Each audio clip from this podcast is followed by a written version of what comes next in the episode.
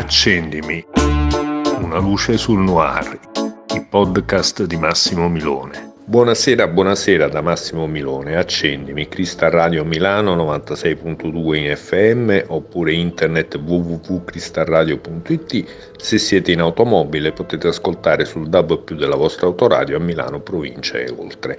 L'orario è quello solito, ore 19. Oggi abbiamo un autore che abbiamo già intervistato l'anno scorso, Marco Marinoni. L'avevamo intervistato per il suo libro Follia 2. Oggi invece parliamo di La memoria del male, sempre edito da Mursia come il precedente. Ciao Marco. Ciao Massimo. Come va? Tutto bene? Bene, bene, grazie. Allora, dovete sapere che Marco viaggia tantissimo. Viaggia un po' perché quest'estate ha fatto presentazioni di questo libro La memoria del male in tutta Italia. Insomma, lo vedevo dalle foto Facebook, eh, Grosseto, in tutta Italia. Italia, diciamo. E lui è di finale e poi insegna latina, insegna musica e quindi praticamente no, per il suo lavoro di insegnante deve viaggiare tanto. Quindi sei in via, adesso però sei fermo a casa, insomma qualche giorno a casa. Il tour è momentaneamente fermo, e però riprende domani, perché domani vado a Saronno dove sabato vado a coppie e poi invece a um, ottobre avrò tutto un giro in Piemonte con 6-8 date nelle principali mondadori del Piemonte. Benissimo, e... quindi sei impegnatissimo diciamo in, eh, con il tuo tour. Senti Marco, la memoria del male è, se non ho fatto male i calcoli, me ne sono negato queste cose, dovrebbe essere il quinto libro tuo. Il, il quinto... quinto romanzo. Ci siamo lasciati con Follia 2 2, sempre ripeto edito dalla collana Giungla Gialla diretta da Fabrizio Carcano che salutiamo e eh, Follia 2 però prendeva spunto da un episodio reale, quella storia storiaccia se vogliamo di Villa Azzurra che aveva visto poi un processo a Giorgio Coda eccetera eccetera eccetera che poi fu gambizzato dalle Brigate Rosse. Ecco invece la memoria del male prende sempre spunto da un episodio reale. Sì, anche diciamo che è un po' una mia prassi quella di individuare un nucleo narrativo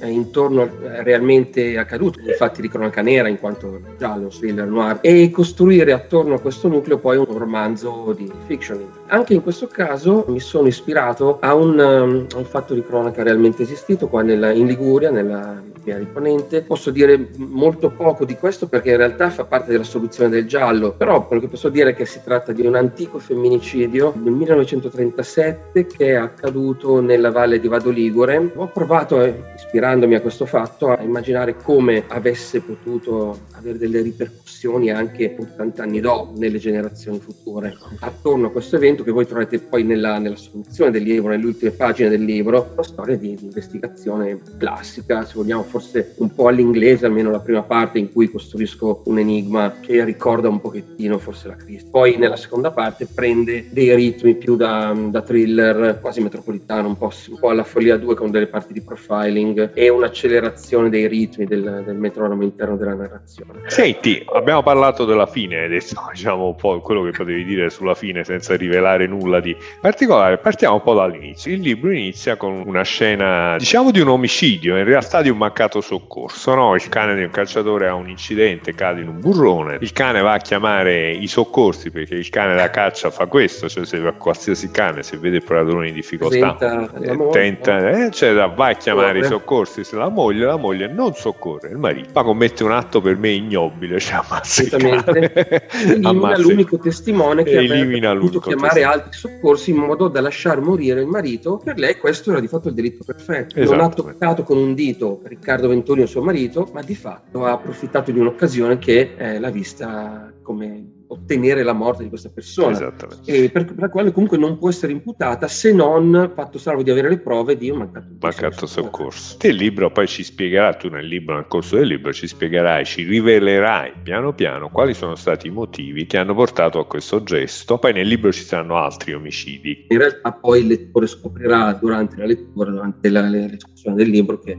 in realtà Francesco Venturi è una vita a sua volta perché le sono successe alcune cose. Tu lo abbiamo detto, vivi a finale Ligure e il sì. giallo è ambientato proprio dalle tue parti, a Calvisio che è una piccola frazione sopra, diciamo, nelle, nelle colline adiacenti, dentro, dentro terra. E quindi sei tornato un po' alle origini, ripeto, Follia 2 era ambientato a Torino, adesso sei tornato proprio sui tuoi luoghi d'origine, nel ponente sì. Ligure. Ed è un po' tutta la descrizione poi di questo ponente Ligure. Come mai hai deciso, diciamo, è stato il fatto di cronaca a cui ti riferivi, il femminicidio del 37 a cui hai accennato prima a farti tornare al ponente Ligure oppure c'è un motivo che ti piace parlare un po' delle tue parti? Chiaramente la seconda, però anche la prima, nel senso come eh, Follia 2 doveva per forza essere ambientato a Torino perché l'elemento scatenante narrativo era la vicenda di partenza intorno alla quale poi costruito il resto, era lì. Allo stesso modo qui, appunto essendo partito da un'idea, fatto di cronaca accaduto in questa zona, ne ho per così dire approfittato tra molte scelte perché sentivo la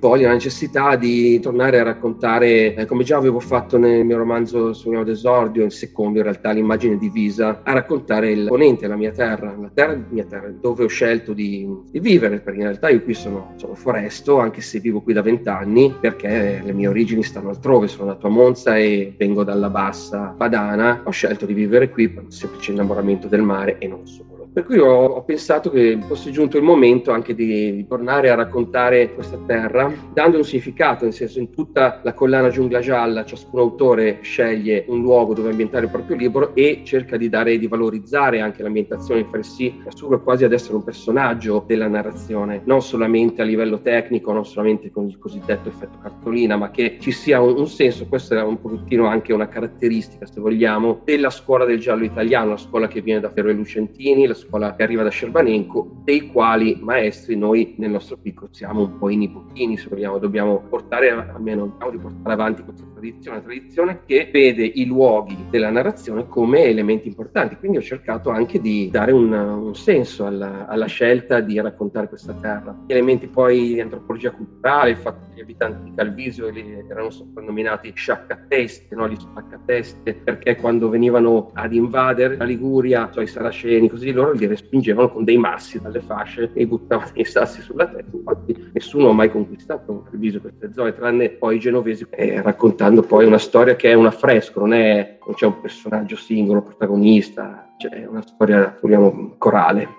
Benissimo, ritorniamo a parlare di quello che è il suo libro, cioè La memoria del male, edito da Mursia. Marco, allora parliamo un po' dei personaggi. abbiamo parlato del, del, morto, diciamo, accennato a Riccardo Venturino, il morto che nelle prime pagine, ma in realtà Riccardo Venturino faceva parte di un trio, trio di cacciatori ovviamente, di cui fanno parte un poliziotto Andrea Bonora e un ex poliziotto Michele Carraro. Bonora che è l'ispettore direi Prasca, è Prasca, l'armeria che poi... Anche quello poi, eccetera eccetera. Era un trio di amici. Trio di amici che andavano a cacciare insieme. Quel giorno però, misteriosamente, e questo fa parte anche del mistero del libro, il morto Riccardo Venturino era da solo. In genere i cacciatori vanno sempre almeno in coppia proprio per evitare che se uno abbia un incidente e ci sia sempre qualcuno che possa soccorrerlo. Allora, Michele Carraro, ex alcolista, ex poliziotto e soprattutto ha una figlia, Serena, che se n'è scappata di casa. Ecco, questo è un po' un personaggio intorno al quale un po' ruota tutto il mistero, anche perché poi sì, il mistero diciamo risale a, oltre al femminicidio a cui tu parlavi, risale anche a una vicenda venuta nel carcere di Marassi alcuni anni prima, che coinvolge queste persone. E quindi è un po' un gioco di matriosche. La morte di Riccardo Venturino è stato un elemento scatenante, cioè non, non è l'elemento intorno al quale ruota tutto il giallo, diciamo che è stato un, un trigger che ha sì. poi scoperchiato un'indagine che si rivela più complessa, che affonda le sue radici nel passato, che coinvolge in maniera anche importante l'ex commissario della mobile Michele Carraro che ha un un passato non propriamente cristallino, un passato tormentato, con anche una serie di cose che poi ha rimosso e che dovrà essere in grado poi di, durante l'indagine, quando si troverà necessariamente a fare i conti con ciò che ha fatto nel passato, dovrà cercare di integrare questi elementi nella sua vita di oggi. È una, però un personaggio molto problematico eh, per, per, motivi che no, non diciamo qui, però è problematico per davvero perché eh, si dimostra essere irascibile, senza scrupoli in passato, però ha anche un senso dell'onestà estremamente estremamente radicato, un personaggio contraddittorio che ha, ha, vissuto fasi diverse della sua vita, cerca una redenzione come molti di noi cercano giustamente prima che arrivi la fine una redenzione. Perché dico prima che arrivi la fine? Perché Michele Carraro non sta bene e tra l'altro a un certo punto non, non riesce neanche ad accettare il fatto che è malato e potrebbe anche potrebbe essere anche malato in maniera molto seria. Non lo dice a sua moglie, per esempio, sua figlia ha un carattere incompatibile con Serena, è un animo libero, padre poliziotto, ma lei è scappata di casa, adesso vive a Parma, poi tornerà e avrà anche lei un ruolo importante nella soluzione, nella, nell'ultima parte del libro, forse ci sarà una riappacificazione, forse no, non diciamo nulla. Comunque si tratta di eh, mettere in gioco delle personalità che eh, non siano monodimensionali. E io già di questo abbiamo parlato anche nella scorsa intervista per Follia 2, in cui suoniamo i cliché, il format del giallo americano classico che vede la distinzione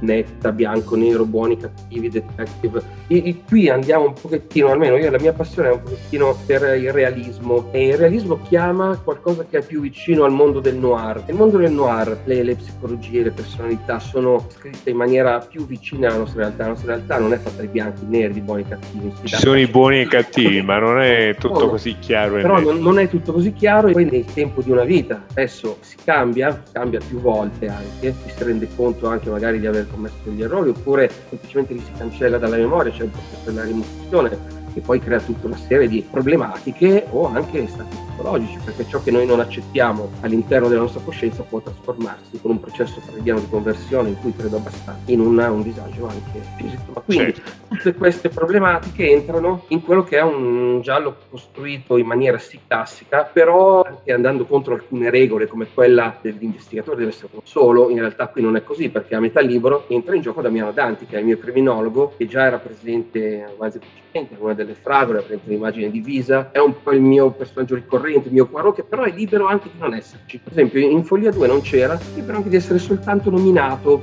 eh, però in questo caso entra in poco a metà del romanzo, affianca la procura nell'indagine come consulente, come psicologo incaricato di spiegare un profilo, insomma, dopo che i fatti si erano molto incasinati. Certo. E quindi abbiamo tutta una task force di persone che cercano la, la verità su una vicenda che si dimostra essere anche questa non, non monolivello, ma ramifica anche nel, nel passato e nei luoghi, tra, tra, il Piemonte, la Liguria, Marassi, la Valsangone, l'indagine che va in giro. Si muove nel ponente Ligure. Un altro personaggio, appunto, l'avevamo citato prima, Andrea Bonore, poliziotto, ispettore, cui tu dai questa particolarità che è la sinestesia, no? di vedere dei colori sì. associati associati, eh, lui li associa alla voce delle persone, quindi diciamo quando una persona parla lui vede un colore, insomma la vede colorata, la sente colorata, ecco se vogliamo. Un sinestesico, realmente documentato, ma non tantissimo, nel senso che io come compositore ho conosciuto perché alcuni compositori del passato come Alexander Scriabin soffrivano di questa, soffrivano insomma a un certo punto di, questa, di questo disturbo e però lo utilizzavano in maniera creativa per anche i loro brani musicali che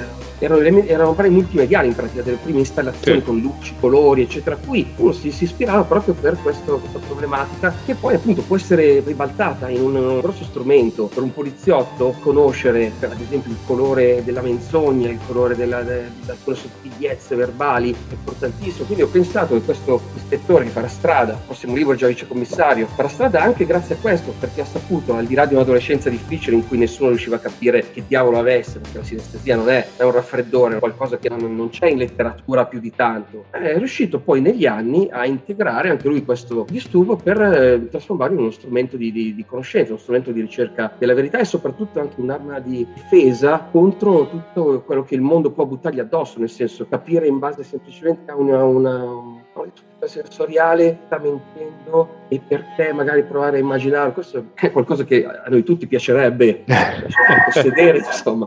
Però è anche difficile da gestire perché a volte c'è una persona che va in giro e ogni suono del mondo si trasforma in un elemento eh, di Colorato. colore nella sua vita sono dei giorni in cui veramente non ce la può fare, insomma. Quindi mi è piaciuto di descrivere un personaggio così che è inusuale.